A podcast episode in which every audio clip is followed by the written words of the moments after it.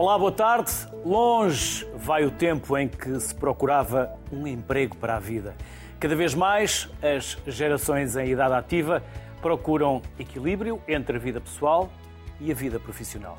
A tendência é confirmada pelo fenómeno A Grande Demissão, com particular impacto nos Estados Unidos, onde milhões de trabalhadores se despediram por iniciativa própria. Mas, afinal, que vida queremos? É o tema e a pergunta de partida para hoje, para a conversa de hoje, que tem vários convidados. Apresento os primeiros dois. Pedro Gomes é economista e professor em Birkbeck, Universidade de Londres. E Renato Miguel do Carmo, professor do ISCTE, Instituto Universitário de Lisboa. Desde já, obrigado pela simpatia em virem à sociedade civil. Vou começar por si, Pedro, até porque tenho nas mãos também o seu livro, já falaremos sobre ele. Sexta-feira é o novo sábado. Pedro, esta grande resignação ou grande demissão eh, que nós vimos nascer na América. A pandemia mudou o mindset das pessoas relativamente à vida e ao mercado de trabalho, a forma como encararam a conjugação dos dois. Acontece porque a América também é um mercado forte, com grande capacidade de adaptação. Aconteceu mesmo na Europa e está a refletir-se também em Portugal. Esta geração de 30, 40 anos que não quer trabalhar tanto, e quer ter um propósito para a vida? Olá, boa tarde, muito obrigado pelo convite. Um, nas estatísticas, a, a grande missão vê-se mais nos Estados Unidos e no Reino Unido e, e menos na, na Europa continental. Uh, existe também um outro fenómeno que surgiu mais recentemente chamado a desistência silenciosa. Um, uh, são os dois uh, fenómenos que revelam uma, uma mudança de atitude dos trabalhadores em relação ao trabalho e a relação entre a vida pessoal e o trabalho. E uh, referiste que a pandemia, de facto, foi muito importante como um gatilho que fez as pessoas repensarem a sua vida, mas as causas profundas uh, uh, já se veem, são muito mais profundas e há mais, já andam a correr há mais de 50 anos. A, a verdade é que, se nós pensarmos nas mudanças estruturais que ocorreram nos últimos 50 anos, percebemos que tudo na nossa sociedade e na economia mudaram. Uh, mudou a tecnologia que utilizamos, a velocidade a que comunicamos, o tipo de trabalho que fazemos, mudou também as práticas de gestão, uh, somos mais ricos, mudou uh, a estrutura demográfica, vivemos 10 anos mais, estudamos muitos mais anos, mudou o papel da mulher na sociedade. Ou seja, quando nós comparamos Portugal ou outros, outras economias avançadas desde os anos 70 até agora, quer dizer, mudou tudo, menos uh, a semana de trabalho continua a ser cinco dias e a forma como uh, relacionamos com o trabalho uh, e o, o, os períodos de trabalho e os períodos de descanso. E são estas mudanças que ocorreram ao longo de 50 anos, quase sem darmos conta. nós continuamos a viver da mesma forma quando tudo está a mudar, está, que criam estes problemas que existem, esta escassez crónica de, de tempo, Uh, que é a causa de muitos dos problemas uh, e que está por trás desta grande demissão ou desta desistência silenciosa. Renato, e esta grande demissão ou estes uh, jovens ou pessoas em idade ativa, nos 30, 40 anos, que admitem mudar de emprego porque não querem trabalhar tantas horas, não querem ter tantos sacrifícios pessoais, talvez porque também tenham menos compromissos financeiros também se reflete depois na tipologia do trabalho que têm. Restauração, saúde, ou seja, muitos deles com contratos de trabalho precários e baixos salários. Sim, hum, boa tarde hum, a ambos. É verdade. Hum, aliás, a primeira questão era: é preciso ter algum cuidado relativamente a esta questão da, da Great Resignation. Não é? Nós não temos ainda muitos dados relativamente nomeadamente no contexto europeu e, sobretudo, Portugal, de, de partir do pressuposto que existiu uma Great Resignation. Na verdade, o que nós estamos até a encontrar nas estatísticas é uma diminuição um, do desemprego uh, e, e, portanto, um, uh, eh, o significa que, de facto, que, segundo as estatísticas oficiais, estamos com um desemprego até relativamente baixo, tendo em conta aquilo que era expectável no início da pandemia mas, de facto, tem razão. Eu acho que a experiência da pandemia e do confinamento, infelizmente, enfim, relativamente já esquecida devido às crises que estamos a viver atualmente, designadamente a questão da inflação, a questão da guerra e tudo isso, não é? E, portanto, o tempo da pandemia é cada vez mais uma espécie de parênteses temporal. Um, isso é pena porque, de facto, foi um momento de reflexão de questionamento em que, de facto, muitas pessoas eh, que estavam um, numa vida muito atribulada, marcada pela precariedade, baixos salários, isso é algo que está a crescer em muitos setores, designadamente o turismo, mas também o trabalho plataformizado e por aí adiante, de facto, houve alguns movimentos eh, de resistência em regressar no mercado de trabalho nas mesmas condições, e isso foi identificado em países como os Estados Unidos, que de facto também têm a escala que têm. Eh, e, portanto, esta ideia, de facto, não, de alguma resistência e voltar àquilo que alguns autores dizem como uh, os trabalhos da treta, não é? Portanto, trabalhos mal pagos, trabalhos sem proteção social, precários, muitas vezes significam também a acumulação de vários, tipos, de vários tipos de atividade para, para as pessoas terem uh, um mínimo de rendimento decente e, portanto, houve de facto esse, esse questionamento e essas resistências, pelo menos iniciais, uh, que aconteceram em alguns, aconteceram em alguns países. Uh, mas o que nós estamos a verificar, e nomeadamente também em Portugal, é que o quadro não está a alterar-se, não é? Nós temos um problema, agora falando especificamente de Portugal, de baixos salários, uh, que se, mantém por uma parte significativa da população empregada. Temos dinâmicas de precarização do trabalho uh, que cresceram muito ultimamente e que, infelizmente, afetam muitos jovens, não só jovens, mas afetam muitos jovens. E, portanto, eu diria que a qualidade do emprego é, do meu ponto de vista, um o fator determinante que levará as pessoas a estarem mais satisfeitas com a sua própria vida. Eh, nós temos desenvolvido, desenvolvido estudos, seja, estive, aí, ah, estive aqui há um ano neste programa onde falámos precisamente da questão da precariedade e de um livro que saiu o ano passado chamado O Trabalho Aqui e Agora, em que nós identificamos percursos de grande vulnerabilidade social e laboral, em que as pessoas entram numa espécie de espiral de precariedade que não conseguem sair um, e isso, de facto, foi muito intensificado com a pandemia. Nós entrevistámos algumas pessoas que, por exemplo, de um momento para o outro, deixaram de ter atividade e, por esse motivo, deixaram de ter rendimento, aqui que na altura designámos como um, desemprego imediato. E, portanto, a questão da qualidade do trabalho, a qualidade do emprego, no sentido das pessoas terem contratos de trabalho, é? situações estáveis e por adiante, para mim, é um pressuposto fundamental para pensarmos políticas de mais longo alcance. Sem esse pressuposto, tenho dificuldade em, de facto, em conceber alternativas, eh, porque, de facto, elas podem, eh, muitas vezes, eh, criar outras disparidades. E, portanto, eu sou, eu acho que é importante as sociedades refletirem em alternativas, pensarem naquilo que alguns autores dizem como utopias realistas, mas é preciso ter a noção que os mercados de trabalho, mediamente em Portugal, são mercados de trabalho muito desiguais, muito dispares, muito desequilibrados. Há uma grande dualidade entre insiders e outsiders e, portanto, esta, enfim, ehm, esta realidade muito porosa, muito complexa, ela deve, deve, ser de facto um, resolvida, não é? No sentido de parte substancial das pessoas que estejam numa situação precária deixem de o ser, deixem de estar nessa situação. Isso para mim é um pressuposto fundamental para de facto caminharmos para uma, uma sociedade de mais qualidade de vida, com mais bem-estar social e por aí adiante. Pedro Gomes, sexta-feira é o novo sábado. Como uma semana de trabalho de quatro dias poderá salvar a economia? Pedro, vamos lá explicar para saber se é utopia ou se pode um dia ser realidade. E em alguns casos até já o seja.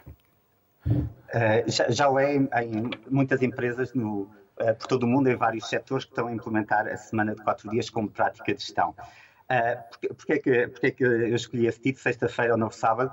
Porque a discussão que se tem agora à volta da semana de trabalho de quatro dias é, é igual uh, ipsis verbis, uh, à discussão que se tinha há 100 anos em relação à semana de 5 dias. Portanto, na, há 100 anos trabalhávamos 6 dias por semana, uh, muitas vezes 10 horas, uh, começou 12 horas, desceu para 10 e depois para 8, mas 6 dias por semana. E foi uh, no início do século que as primeiras empresas começaram a experimentar com a semana de cinco dias como prática de gestão e as críticas que se ouviam na altura são as mesmas que hoje, que é impossível que a economia não aguenta uh, e era sempre o argumento da, da economia mas empresas foram testando e viram que funcionava com prática de gestão, inclusive Henry Ford, que é agora considerado o, melhor empresário do século XX, que implementou em todas as suas fábricas. E, e portanto, depois o que aconteceu foi que passou para toda a economia por legislação, e o mais extraordinário é que, quando foi essa passagem, todas as críticas que existiam antes, à semana de cinco dias, deixaram de existir, porque se verificou depois de implementado que afinal a economia funcionava tão bem ou melhor uh, em torno de uma semana de cinco dias uh, como, uh, como anteriormente. E eu acho que estamos numa fase, portanto, quase 100 anos depois, um, em que todas estas mudanças que eu referi anteriormente, mudanças estruturais na tecnologia, na demografia, na, que tornaram, mudaram as economias e as sociedades, tornaram agora a semana de cinco dias obsoleta e, portanto, uma semana de, cinco, de quatro dias melhor e há, podemos falar os benefícios uh, da felicidade, do bem-estar que, que, que, estamos a, falar neste, neste programa, mas o livro em si foca-se mais nos benefícios económicos uh, da semana de, de, quatro dias. Portanto, os argumentos que eu apresento no livro são um bocadinho, são bem diferentes dos que, dos que, falei, eh, dos que falamos aqui, de, do bem-estar, de trabalhar menos, que a vida não é só viver para para trabalhar, mas trabalhar para viver. Esses argumentos eu não, não utilizo tanto, eu sou economista e, portanto, foco-me nos, uh, nos argumentos uh, económicos para, para a semana de quatro dias. Renato, é possível chegarmos à semana de quatro dias? Não, eu acho que a questão do tempo é fundamental. Discutir a questão do tempo. Um dos grandes problemas das sociedades contemporâneas, isto tem muito relacionado com o trabalho, é que de facto nós vivemos num tempo que alguns autores dizem que aceleração não é, do tempo é muito acelerado, não é? Uma aceleração social um, que, que, leva as pessoas a viverem de uma forma uh, desenfreada. Uh, portanto, uh, isso tem consequências, tem consequências a vários níveis. Desde logo, esta ideia de que as pessoas perdem controle sobre, e domínio sobre o próprio tempo. E, portanto, qualquer política pública de, de controle do tempo, não é? deve, no fundo, partir deste pressuposto, não é? Que as pessoas devem ter instrumentos de controlar o seu próprio tempo. Desde logo, ter a capacidade, por exemplo, de projetar futuro, não é? Uh, o que nós verificamos em alguns, uh, algumas pessoas em situação precária, nomeadamente jovens, é que muitos deles, como vivem precisamente numa aceleração desenfreada e em trabalho precário, e portanto em que tudo é imediato, há uma grande dificuldade de projetar futuro. Ora, isto é dramático, não é? Quando estamos a falar de pessoas, não é? Cidades contemporâneas, supostamente desenvolvidas, não é? Numa modernidade avançada, ainda por cima jovens, em que de facto não têm direito de projetar futuro. E, portanto, isso tem causado uh, fortes uh, problemas, não só do ponto de vista social, mas também do ponto de vista existencial, não é? Eh, na medida em que, de facto, que gera situações, eh, nomeadamente ao nível da própria saúde mental. Nós, enfim, paramos com algumas dessas situações. Portanto, há aqui um, há um problema. De facto, isto é insustentável, não é? E, portanto, eh, que o meu colega de discussão, Pedro Gomes, tem razão. A questão é que as sociedades não podem viver, continuar a viver desta maneira. E, portanto, tem que se pensar em alternativas, não é? A questão dos quatro dias é uma possibilidade e, e ela é uma ideia interessante. No fundo, a questão de reduzir o tempo de trabalho, essa é que é de facto o objetivo fundamental. A questão de quatro dias é uma, é uma, é uma, via, é uma alternativa, é uma via. Ela, como disse, pode ter, uh, do meu ponto de vista, para ser viável, tem que ter um conjunto de pressupostos, não é? Nomeadamente, ela, para ser eficaz, do meu ponto de vista, tem que ser universal para uma sociedade, não é? Não pode apenas circunscrever-se a determinados setores, não pode apenas circunscrever-se aos insiders, um, e isso torna muito difícil do ponto de vista das políticas públicas. Por isso é que eu estava a dizer há bocado que, do meu ponto de vista, um, a regulamentação do trabalho e, portanto, o facto das pessoas terem contratos de trabalho é um pressuposto fundamental para este tipo de, de alternativas. Por exemplo, como é que nós vamos regular ou, uh, a questão da, uh, das quatro, das, dos quatro dias uh, de trabalho em trabalhadores de plataforma? em que a noção sequer de, de horário de trabalho existe, por exemplo, ou em uh, uh, mulheres de limpeza estão em situação de informalidade né? e, portanto, não têm sequer um contrato de trabalho.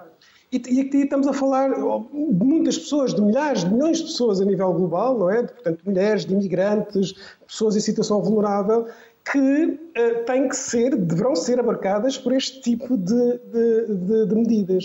E, portanto, isto significa aqui uh, instrumentos de regulação uh, mais consolidados, mais universais e por aí dentro. Isto parece-me ser um pressuposto fundamental, porque senão podemos estar a cavar as desigualdades, não é? No sentido em que aqueles que terão direito a quatro dias por semana de trabalho são aqueles que já estão enquadrados do ponto de vista uh, de, de contratos de trabalho, os tais insiders. Enquanto que as pessoas estão, os tais trabalhos da treta, não é? Os trabalhos desregulados, uh, precários, um, não conseguem ser abarcados por este tipo de políticas. E, portanto, eu vejo aqui um risco, independentemente desta ideia, que eu acho que é uma ideia interessante, sendo a questão de passarmos de 5 para 4 dias, ou então de diminuirmos a jornada uh, laboral uh, para as 35 horas, ou até menos, e por aí diante, desde que as pessoas também não percam uh, salário, portanto é importante manterem os seus salários. Isto para mim é particularmente importante numa sociedade como a nossa, em que parte substancial das pessoas ainda tem salários baixos. E, portanto, há aqui um conjunto de, de riscos, não é? Que, do meu ponto de vista, devem ser calculados a priori devem ser resolvidos. Há, obviamente, mercados de trabalho, ao nível da Europa, que são mais regulados que os nossos. Nós sabemos que a incidência da precariedade nos países do Sul é muito maior do que noutros países. E, portanto, isso significa aqui que temos, temos ainda muito caminho para caminhar, não é? Para podermos chegar a essas situações que eu penso que são fundamentais. Nós temos que pensar em alternativas em formas alternativas de nos organizarmos e, sobretudo, que passem por esta ideia de controlarmos o nosso, o nosso próprio tempo, não é? termos direito ao tempo. Uh, temos direito a planificar o futuro, mas também temos direito ao lazer, ao tempo do lazer e tudo isso. E, portanto, nesse sentido, eu acho que devemos discutir estas questões importantes, sem tabus, uh, de mente aberta, mas, no fundo, uh, com estes princípios orientadores que provavelmente serão comuns aqui nesta discussão. Pedro Gomes, e neste livro, Sexta-feira é o Novo Sábado, também fala que a semana de quatro dias pode ajudar a resolver a questão da natalidade. Sim. Uh, vamos, vamos pensar, eu acho que é, uma, uh, é um ponto importantíssimo, sobretudo no contexto português. Mas então vamos fazer outra vez um, um flashback uh, para os anos 70 e imaginar o que era uma vida de uma, de uma família o, o, o homem trabalhava, podia ser muitas horas, a, a, mulher, na altura, a taxa de participação no mercado de trabalho era muito baixa, trabalhava muito, mas era em casa, uh, tratar da família, da casa, e quando o homem voltava para casa, era tempo para a família, uh, era tempo de descanso. Uh, portanto, por mais intenso que fosse o trabalho, e na altura era enviar cartas aos clientes e esperar por uma resposta. Agora, passados 50 anos, o, já não é por carta, é por e-mail, que é instantâneo, e, e quer com o digital, o, o, tipo de trabalho é diferente e, portanto, tornaram-se muito mais intensivos. Uh, podem pensar nos jornalistas que antes tinham de escrever um artigo para o jornal, agora têm de fazer sempre o update da página online e de estar nas, nas redes sociais. Quer dizer, tra os trabalhos mudaram e tornaram-se mais intensivos e, portanto, precisamos de mais descanso. Ora, agora, uh, a, a mulher aumentou muito a taxa de participação, ainda bem Portugal é dos países onde a taxa de participação no mercado de trabalho feminino é, é, mais, é muito elevada, mas o que é que acontece? Tem os mesmos horários, que são muito, muitas horas, muito intensivos, um, e têm as mesmas ambições que os homens, uh, e depois quando voltam para casa, ao fim do dia ou ao fim de semana, o tempo em casa não é tempo de descanso, quanto, nem tempo de lazer, é tempo de fazer tudo aquilo que ficou por fazer durante a semana, desde lavar, tratar, uh, organizar é? a administração do dia, do, dia, do dia a dia. E se há 50 anos as mulheres tinham filhos aos 20 anos e os avós eram avós aos 50 e, portanto, podiam ajudar a criar os netos, agora uh, têm filhos aos 35 anos, as mulheres, e, portanto, os avós são avós cada vez mais tarde. Muitas vezes as pessoas mudaram de cidade, isso quer dizer que têm cada vez menos apoio. E já só têm tempo para ter um filho, em muitos casos. Já só têm tempo para ter um, um filho. filho.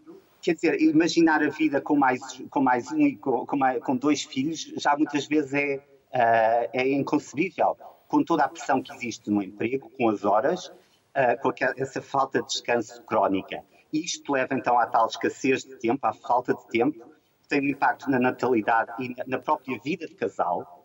Uh, existem, a taxa de divórcios tem aumentado muito e a, e a prevalência de, de famílias monoparentais. Um, existe também o aumento do burnout, é? das doenças do foro mental. Uh, Portugal também é dos países da Europa que tem, tem mais incidência de, de esgotamento e de, e de stress. Uh, não existe tempo para, para, ler, para ir ao teatro, uh, para fazer desporto, para ir à missa. Isto são tudo inquéritos que eu vi nos últimos cinco anos.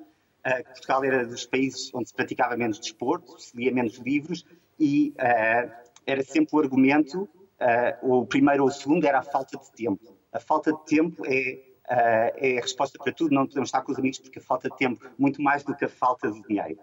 E, e sim, na questão da natalidade, uh, este conceber ter mais filhos e a, a pressão que vai ter, uh, que vai criar na família, eu acho que desincentiva, desencoraja muito muitas pessoas, tanto como a parte financeira.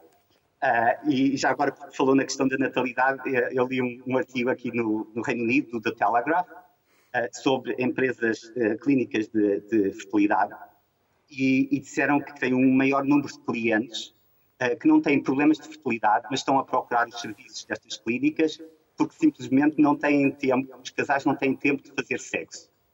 Portanto, mesmo chega a este, a este limite, Uh, que não se, não se consegue ter, ter tempo para, para sexo, tal como não se tem tempo de ir à missa ou ler uh, ou fazer desporto. E isto uh, acho que uh, esta crise de, de, falta de tempo é, uh, afeta muitas das áreas uh, e dos problemas das nossas sociedades. Renato, há pouco falava de que, obviamente, isto terá que ser uma medida global, diria, porque, caso contrário, também temos que pensar na sobrevivência das empresas.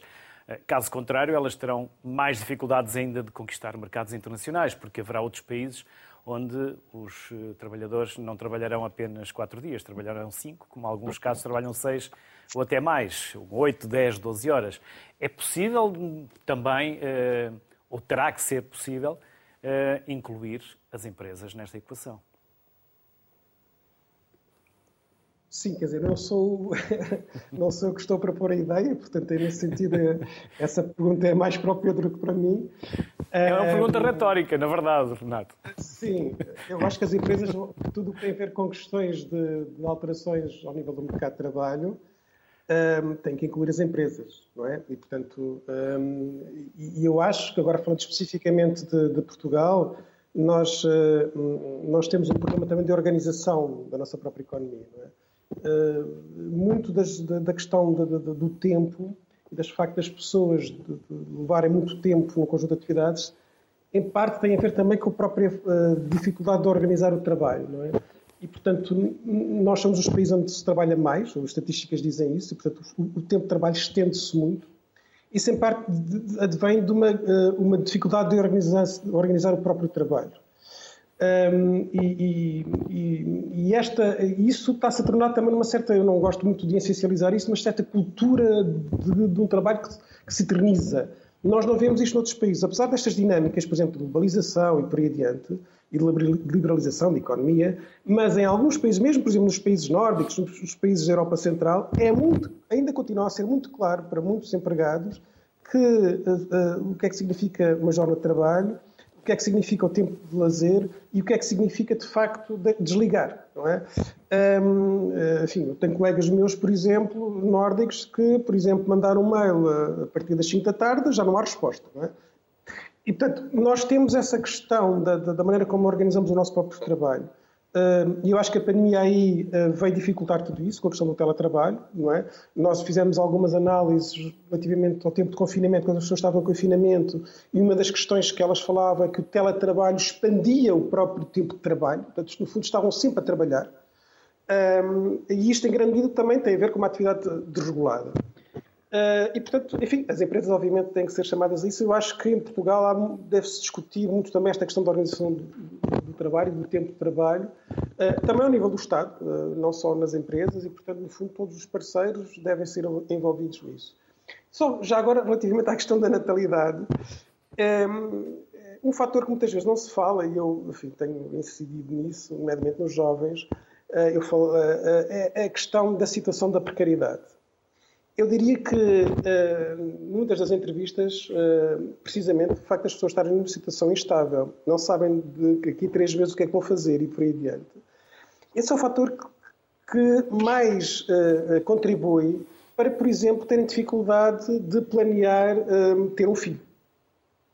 Uh, aliás, eu falei nisso, não é? Portanto, a relação que existe entre um presente cada vez mais imediato e cada vez mais instantâneo, que as pessoas estão constantemente uh, a responder a um conjunto de solicitações imediatas, tem implicações na dificuldade depois de projetar futuro. E, portanto, aqueles que estão constantemente em instabilidade e, portanto, numa situação precária e de baixos salários, há uma grande dificuldade de projetar futuro. Ter um filho é, em grande medida, pode ser uma situação hum, de risco, não é? no sentido em que não têm as garantias de que poderão, de facto, uh, criar e educar aquela criança. E, portanto, isto é um fator, do meu ponto de vista, muito determinante. E eu não tenho dúvida que se nós tivéssemos a maior parte dos nossos jovens em situação contratual estável, contratos permanentes, ou pelo menos sabendo que, de facto, hum, estão no, podem estar num quadro de proteção relativamente estável, proteção social e laboral, que isso teria implicações do ponto de vista da sua opção por ter filhos, não é? De uma maior opção por ter filhos. Um, e, e, de facto este, nós não podemos fazer esta, fugir esta questão, não é? Nós temos que perceber precisamente que muitos dos nossos jovens em, em Portugal e nos, nos países, nomeadamente da Europa do Sul, ou estão numa situação de desemprego, ou estão numa situação uh, uh, precária um, e, portanto, há uma, uma, pequena minoria de jovens que estão em situação estável e com contratos de trabalho estáveis e com níveis salariais para além dos mil euros, digamos assim. E, portanto, no fundo, isto é muito determinante, não é? E, portanto, nós aqui temos que também ter em conta o contexto, não é? E o contexto da realidade portuguesa, e diria mesmo dos países do sul da Europa, é diferente de outros países nós, de facto, temos uma incidência da precariedade nestes países muito, muito vincada e que afeta muito a população jovem. Há muitos estudos sobre isso e, de facto, é, é, é um problema que tem consequências a vários níveis, desde logo também nessa capacidade de projetar futuro e, por exemplo, de projetar ter filhos. Renato, Miguel do Carmo, Pedro Gomes, aos dois foi um enorme gosto receber-vos aqui no Sociedade Civil. Obrigado pelos contributos, Obrigado. conhecimentos e saberes que connosco partilharam. Bem-ajam, felicidades e até à próxima. Obrigado. Os meus próximos convidados são a Joana Glória, CEO e founder da, do Lagos Digital Nomads, e Gonçalo Hall, CEO da Nomadex. Aos dois, bem-vindos. Obrigado pela simpatia. Gonçalo, vou começar por si.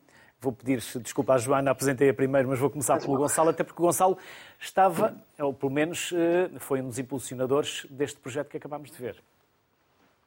Sim, exatamente. Há, há mais de um ano e meio começámos este projeto com o Governo Regional da Madeira Uh, foi eu que desenhei o projeto, desacreditarem, deram-nos um apoio incrível. O espaço onde a reportagem foi feita é um espaço de co-work gratuito uh, que o Governo da Madeira criou exatamente para receber este projeto na Ponta do Sol. Uh, portanto, passado um ano e meio, os nossos dados são todos muito bons, mais de 8 mil visitas, cerca de 30 milhões diretos, de impacto direto na economia Uh, e foi tudo aquilo que nós pensávamos que era possível fazer, mas que nunca tivemos a certeza, porque nunca foi feito um projeto assim com o apoio do governo, com os privados todos envolvidos. Nunca foi feito um projeto assim financiado pelo governo regional da Madeira. Uh, por isso, os resultados que tivemos foram muito com base nesta conexão perfeita entre alguém que é da comunidade, que percebe, eu sou nómada há quase seis anos, e também o apoio incrível que o governo da Madeira e que a Startup Madeira nos deu desde o primeiro dia, porque acreditaram neste projeto e porque não se importaram de investir tanto tempo como uh, dinheiro. E a Joana também está envolvida num projeto, quer falar-nos dele? Sim, claro que sim. Uh, obrigada uh, por este convite e estar aqui a partilhar esta experiência de criação da comunidade Nómadas Digitais em Lagos. Tem sido, de facto, uma experiência incrível. Uh, eu, com a pandemia, também fiquei sem o meu outro projeto que tinha acabado de lançar recentemente e, e vi uma oportunidade no mercado dos nómadas digitais, uma oportunidade também um, não só de criar o meu próprio uh, trabalho, mas uma oportunidade de ajudar a minha região a prosperar de inverno, que é quando os nómadas digitais estão cá. Uhum. Gonçalo, está neste momento, e julgo que não vou cometer nenhuma inconfidência, no Brasil, em Pipa. Correto. E Correto. mesmo ao lado, mesmo ao lado da Baía dos Golfinhos. Muito perto da Baía dos Golfinhos. Dá logo outro ânimo para trabalhar. Sim, claro que sim. Claro que este ambiente ajuda. E é, acho que é isso que nós procuramos acima de tudo. Não é só viajar pelo mundo, mas também uma qualidade de vida mais elevada que não, nem sempre conseguimos nas grandes cidades e que eu acredito mesmo que perdemos em cidades como Lisboa. Eu sou de Lisboa, portanto estou à vontade para dizer isto, mas a verdade é que sinto que perdemos muita qualidade de vida nas grandes cidades e por isso procuramos sítios como Pipa, uma vila pequena de cerca de 20 mil pessoas, muito turística e muito bonita, uh, que temos a sorte de poder experienciar. Uh, mas tal como Pipa aqui no Brasil, também temos Portugal, Lagos é absolutamente incrível. Temos tantos sítios em Portugal descentralizados com oportunidades incríveis que esta nova forma de turismo pode trazer e abraçar uh, e pode trazer muito impacto económico. Portanto, tanto aqui no nosso novo projeto no Brasil como em Cabo Verde, que também temos, e agora também um pouco por todo Portugal, o nosso objetivo é sempre aumentar a qualidade de vida criando estas comunidades. Quer falar-nos desse projeto que está a implementar aí no Brasil e já agora, ou de Cabo Verde, se entretanto também assim entender? Claro que sim, aqui no Brasil, o Brasil para mim é das maiores oportunidades desperdiçadas do mundo. O Brasil não está no mapa dos nómadas digitais de todos. Uh, nós, nós, portugueses temos uma conexão muito próxima com o Brasil. Uh, muitos portugueses aqui em Pipa, que já vieram há mais de 20 anos, a minha própria família veio cá há muito tempo. Então eu sempre sentia que tanto Cabo Verde como o Brasil eram as maiores oportunidades do mundo. E por sorte, ambos falam português e por sorte, ambos conheciam o nosso projeto da Madeira. Então o que nós fizemos foi exatamente a mesma estrutura, tanto com o governo cabo-verdiano, que até lançaram um visto para nómadas digitais, como o governo aqui da, do Brasil, onde estamos a trabalhar com o governo federal, com o governo do Estado do Rio Grande do Norte e com o governo de Tibau do Sul, onde Pipa pertence, para criar aqui a primeira comunidade para nómadas, mas com o objetivo claro, o próprio projeto chama-se Digital Nómadas Brasil, uh, com o objetivo claro de ter mais comunidades no Brasil para, os, para que os nómadas possam experienciar este país sem o medo. Uh, existe muita conversa sobre segurança, sem o medo, etc. Cabo Verde é exatamente o mesmo. Cabo Verde é um destino incrível, as pessoas ficam muito no sal, mas eu acredito que Cabo Verde tem muito mais para ser experienciado. Uh, temos, por exemplo, o caso de Mindelo, uma cidade cultural onde nasceu Cesária Évora, recheada de música. Em todos estes locais temos alojamento preparado, temos um gestor da comunidade que organiza eventos todos os dias. Uh, isto vai acontecer aqui no Brasil a partir de dia 1 de novembro uh, e em Cabo Verde já está a rolar. Portanto, temos sempre gestores de comunidade, alojamento preparado, espaços de co-work e garantimos que todas as condições estão criadas não só para trabalhar, mas também para a parte social. A integração local é muito importante para nós. Então aí fazemos voluntariado com NGOs locais. Uh, também estamos a fazer exatamente o mesmo em Cabo Verde, em que os nómadas são, são, fazem uma parceria com as NGOs locais e oferecem o seu trabalho uh, e a sua experiência para o desenvolvimento local. Portanto, tudo isto é basicamente um projeto nosso, mas sempre em parceria com, tanto com o governo local como com as várias comunidades locais que existem. Queremos aqui encontrar uma, uma integração perfeita, porque é isto que o Nómada procura. Procura a experiência local e não apenas o turismo. Aliás, muito pouco turismo e muito mais experiência.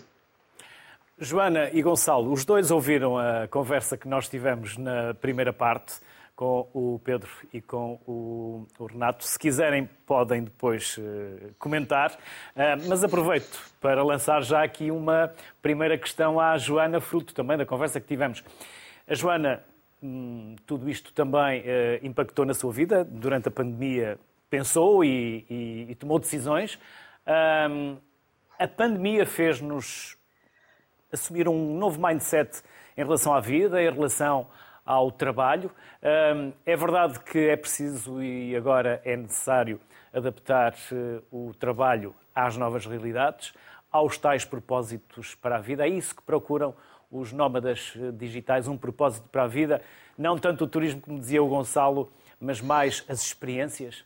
Estamos nós sensíveis para isso ou andamos ainda muito desligados de uma nova realidade que começa eh, a abarcar vários mercados inclusive europeu.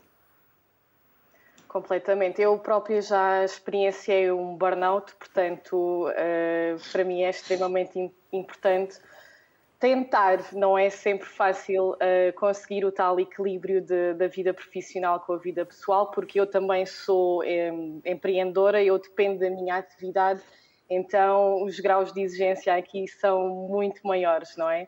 Uh, mas sem dúvida alguma que Uh, e, e, até, uh, portanto, aqui esta região nós temos imensa qualidade de vida, temos imensa natureza. Os nómadas procuram, sobretudo, locais também onde, onde possam estar próximos da natureza, Uh, e eu própria tenho vindo a, a, gostar, a desfrutar mais da minha, da minha cidade, que nem sempre tive esta vontade de cá ficar e, e agora assumi que este é o sítio onde vou ficar, porque de facto com esta comunidade nómadas digitais aqui em Lagos tem sido incrível. Eu viajo todos os dias uh, por, pelo mundo inteiro, conheço pessoas incríveis, temos aprendido imenso uns com os outros e tem sido extremamente gratificante. Agora, há semanas que realmente não tenho folga, como é óbvio, e a vida pessoal, amorosa, nem sempre é tão fácil uh, de, de, acontecer, digamos assim, mas vamos tentando aprendendo com as, com as lições. Joana, sente que é dona do seu tempo?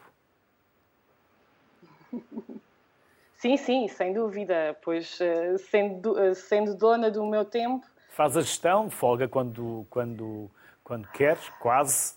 Uh, trabalha mais ou menos consoante também aquilo que entender.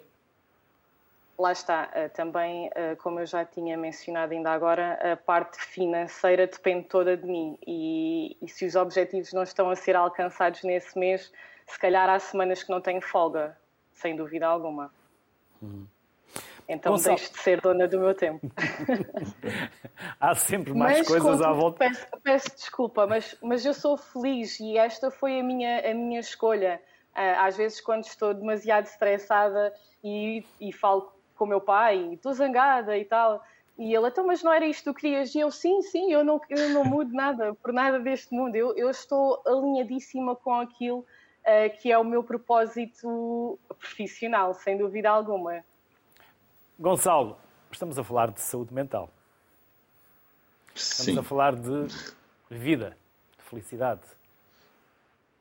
Sim, exatamente. Eu acho que o que nos faltou nos últimos anos, e os convidados anteriores mencionaram isso, foi a correria da cidade que nos tirou um bocadinho da vida. E eu já vivi na Alemanha, vivi na Polónia, e agora, falando de flexibilidade, estando aqui em Pipa, Acordei, é verdade, acordei bastante cedo para fazer uma reunião, acordei às 5 e meia da manhã, o que aqui é normal, o sol nasce às 5, uh, ah, mas a verdade é que depois fui descansar e fui até à piscina e tomei um pequeno almoço ao café da manhã e agora estou aqui a trabalhar outra vez. Uh, portanto, temos esta flexibilidade de fazer isto. Uh, nós temos outras dores, também somos empreendedores. Nós, além de nómadas, somos empreendedores, portanto, a nossa qualidade de vida como loucos empreendedores vai sempre ser um pouco diferente da qualidade de vida de alguém que trabalha a tempo inteiro e neste momento 80% da comunidade trabalha a tempo inteiro e desfrutam bastante da vida. Também sentimos que há muita gente que não trabalha à sexta-feira e que aproveita a sexta-feira para fazer caminhadas, principalmente na Madeira, ou para surfar mais um pouco, ou que só trabalham de manhã. Às vezes nem um pouco de inveja deles, a verdade é essa, mas vemos realmente um grande movimento de nómadas que já não trabalham à sexta-feira e muitas startups em que eles trabalham, em que não trabalhar à sexta-feira é normal ou apenas trabalhar uma pequena parte do dia de manhã. Tudo isto é uma procura da felicidade é um bocadinho como antes havia à procura da onda perfeita, eu acho que agora estamos à procura da comunidade perfeita. Não são só os locais, e a Joana mencionou isso muito bem, nós estamos à procura da comunidade, porque o que nós perdemos nas grandes cidades à procura de emprego, à procura de uma vida melhor, foi este sentimento de comunidade, este sentimento de confiança que nós construímos nas nossas comunidades e que eu acho que são uma parte essencial da felicidade humana. Joana, pessoas felizes entregam mais. Sem dúvida alguma. As pessoas estando motivadas uh, e, e, desfrutarem e terem a paixão por aquilo que fazem, obviamente que são mais felizes. Isso não tem dúvida, não tem dúvida alguma. Agora, aqui também, como o Gonçalo mencionou, os nómadas uh, nota-se que eles uh, trabalham menos também, não é só à sexta-feira que não trabalham, eles, muitos deles já só trabalham de manhã e à tarde. É livre para desfrutarem do destino, como o Gonçalo dizia também, não é? As atividades, e aí é que entra a parte da, uh, em que as empresas de atividades turísticas podem também Uh, entrar aqui na, na, nossa, na nossa comunidade e, e tem sido um, extremamente interessante nesse, nesse sentido acompanhar e ver pessoas felizes todos os dias. Joana, e estes projetos são muito úteis para as comunidades locais? Sem dúvida alguma. Eu reparei que de um ano para o outro, antes da pandemia e depois da pandemia, por exemplo, as casas aqui em Lagos, os Airbnbs, ficaram todos cheios completamente. Uh, depois de, 20, uh, de 2020 para 2021 já se notou um aumento e este ano Uh, acho que já estamos com escassez de alojamento. Há, já estão as casas todas reservadas por nómadas digitais, expats também. Esta comunidade, e acredito também na Madeira, acaba por atrair outros estrangeiros que já vi, vivem cá na, na região, porque gostam precisamente deste espírito de comunidade e de partilha e aprenderem coisas uns com os outros e, e de eventos e, e, convívio, porque é isso que é a comunidade, que é o que mais é importante, é o convívio, é não estarem sozinhos em casa com a pandemia. Houve muita gente que quis, uh, que, que, não quis, mas que quer continuar a ficar em casa e, e são preguiçosos e não querem vir ao, aos eventos, por exemplo. E muitos deles aparecem no último dia antes de se irem embora e dizem, ah, se soubesse que isto era um, tão fixe, tinha vindo cá mais vezes. E eu, mas porquê que tu estás aqui três ou quatro meses e não pareces, não é? Portanto, um, as pessoas desfrutam muito deste, deste espírito de comunidade e dos eventos que são organizados. Gonçalo, seja em Portugal, no Brasil ou em Cabo Verde, estas, uh, estas uh, comunidades uh, locais já não encaram os nómadas digitais como antigamente se encaravam os hippies, como alguém fora, uh, fora da comunidade, uh, já são perfeitamente enquadráveis e as comunidades agradecem que eles, que eles aí se fixem, não é?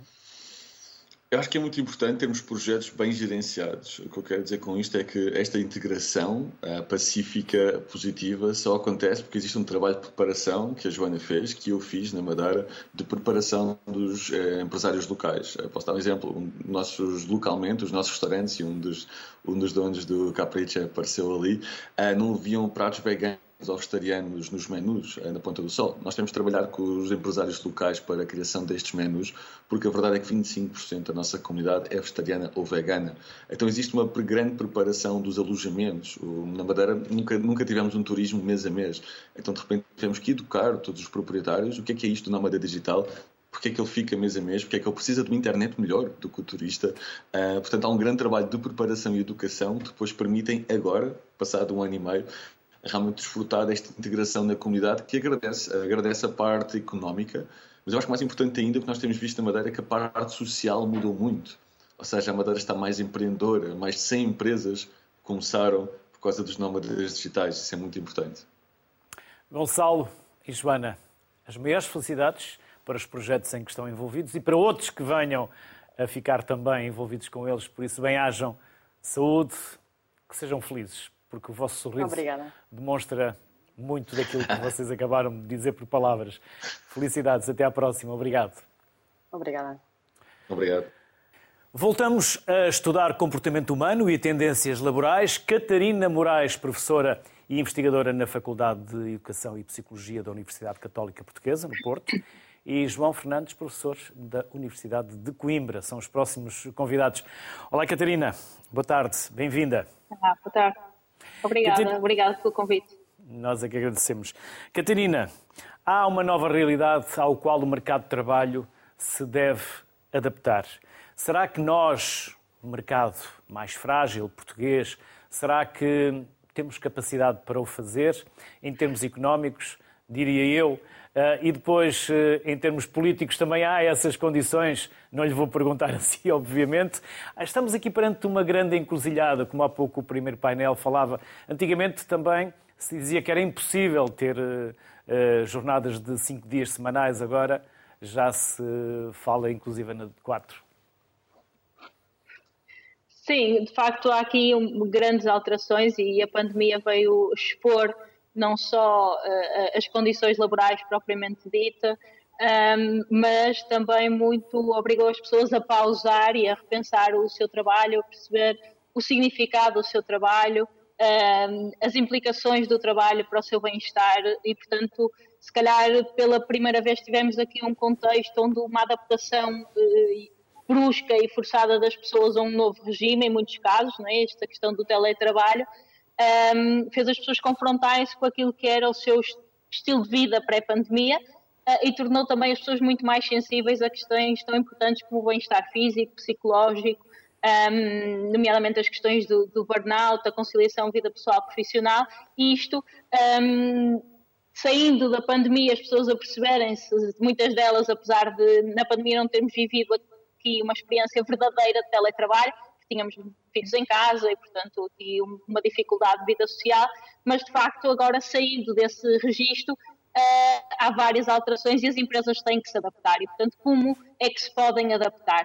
Uh, uh, uma grande questão passa pela possibilidade de oferecerem aos seus trabalhadores maior flexibilidade. E esta flexibilidade pode passar pelo local onde trabalham, não é? A questão do nomadismo digital também, mas as pessoas poderem escolher trabalhar a partir de casa. Um, pode ser através de um horário mais flexível. Só o facto um, agora, de não terem que perder horas no trânsito para ir trabalhar, já se ganha qualidade de vida. Bastante, bastante. Mas sabemos também que isso não funciona para toda a gente, não é? As empresas têm aqui esta preocupação de se forem para um regime total de teletrabalho, têm grandes dificuldades na transmissão da sua cultura, na retenção dos colaboradores, por no compromisso exemplo. com as empresas e com os seus objetivos. Exatamente, exatamente. Sabemos também que o teletrabalho não funciona para todos os trabalhadores, nem todos estão felizes e confortáveis a trabalhar fora do escritório. Uh, portanto, aquilo que é, que é uh, importante é ver essa possibilidade sempre possível. Talvez muitas das empresas agora caminham para um modelo híbrido em que as pessoas podem escolher uh, se trabalham a partir de casa, se vão ao escritório, quantos dias é que vão, que horário é que fazem isso.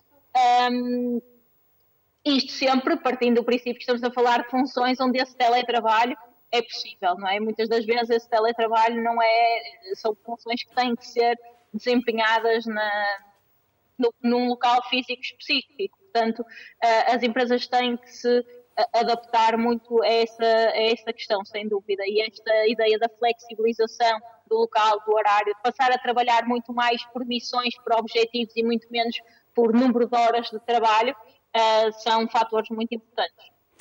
João, e emerge o conceito de territórios saudáveis? Faz todo o sentido que comecemos a falar mais de territórios saudáveis? Em primeiro lugar, também os meus agradecimentos. A resposta é positiva. Eh, esta pandemia, de facto, veio demonstrar que eh, a nossa relação com o espaço e com o tempo também, também já foi referido, é fundamental para, para a nossa qualidade de vida. É evidente que o conceito de territórios saudáveis ou outros conceitos que estão anexados ao conceito de território saudável, como paisagem terapêutica, por exemplo, tem que ser visto em várias dimensões. Eh, nós sabemos que existem variáveis eh, que estão estudadas e que interferem na nossa qualidade de vida, a proximidade aos espaços verdes, por exemplo, eh, a qualidade da habitação, a exposição, a ventilação, portanto, são tudo variáveis que efetivamente sabemos que interferem com a nossa saúde, com o nosso corpo, enfim, com a nossa, com a nossa forma de estar no mundo. eh, eu diria também a acessibilidade. Há aqui um aspecto muito, muito importante que é a acessibilidade à educação, a acessibilidade uh, aos serviços de saúde e, portanto, o que nós procuramos é efetivamente territórios que nos garantam confiança. Uh, e a confiança parece-me um termo fundamental para efetivamente encarar o futuro.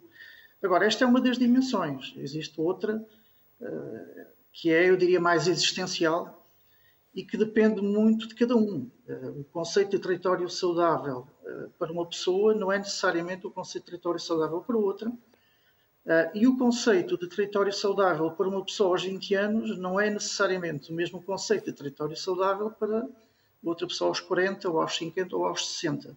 E mesmo estas variações, elas não são cronológicas. E, portanto, há aqui, nestas duas dimensões, uma eu diria mais mensurável e a outra mais difícil de estudar, mas que também podemos estudar. Portanto, existe aqui de facto um universo de, de questões que se levantam e que temos que efetivamente acompanhar. Agora, eu destaco, sem dúvida, esta relação espaço-tempo como fundamental e que a pandemia, não trazendo necessariamente questões novas, veio demonstrar efetivamente a sua relevância. Catarina, e é necessário que as organizações, as empresas também se adaptem e as chefias também estejam alinhadas.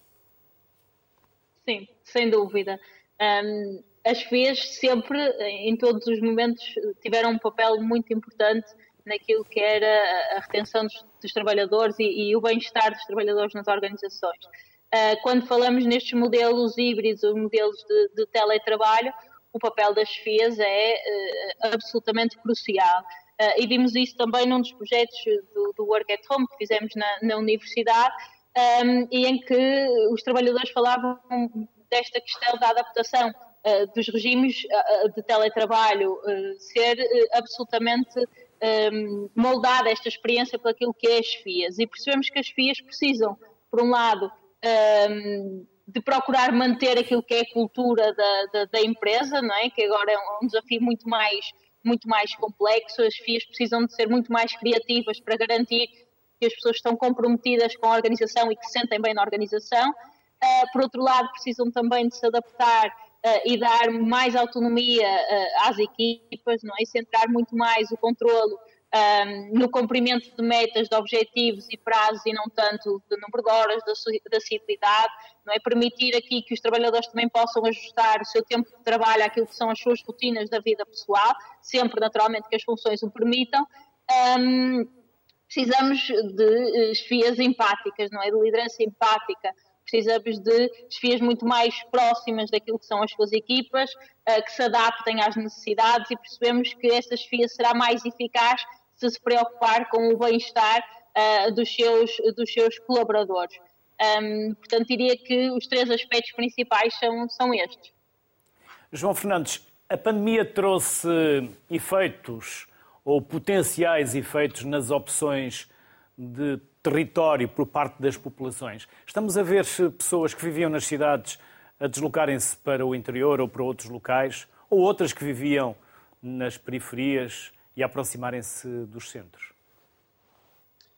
Ora bem, sem dúvida, sem dúvida que nós, eh, se olharmos a uma escala, a uma determinada escala temporal, nós efetivamente verificamos que estes fenómenos aconteceram e continuam efetivamente a acontecer. Agora, eh, eu não sou tão otimista relativamente ao futuro, não é? Gosto de olhar sempre para o longo prazo, para as grandes tendências. Nós já tivemos ao longo da história, aliás, temos uma história de pandemias e de epidemias, e a verdade é que as taxas de urbanização elas foram sempre aumentando.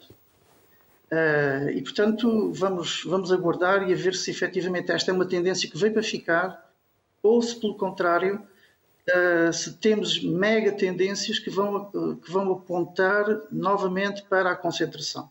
Eu, como geógrafo e geógrafo preocupado com a coesão territorial e com o desenvolvimento do, do, do espaço geográfico, um, enfim, temos, temos analisado os efeitos das novas tecnologias de informação, que efetivamente elas criam novas oportunidades. O fenómeno dos nómadas digitais, que há pouco se, se discutia, é um fenómeno muito interessante, é um fenómeno que efetivamente está a trazer alterações pontuais a, determinadas, a determinados lugares, mas também temos que ter consciência que estas realidades, elas, eh, elas de certa forma entram em tensão com outras megas tendências de fundo e que apontam para a concentração. Ou seja, o que é que eu quero dizer com isto? Que as velhas economias fordistas, e isto está estudado, apesar de tudo, apontam ou melhor, distribuíam mais a riqueza do que propriamente as novas tecnologias de informação. Uh, e, portanto, há aqui uh, uma tensão entre dois mundos que temos que acompanhar e temos que dar tempo e escala e perspectiva para uh, percebermos como é que elas se vão conjugar uma, uma com a outra. João Fernandes, Catarina Moraes, obrigado pelos contributos que nos deixaram a fechar o Sociedade Civil.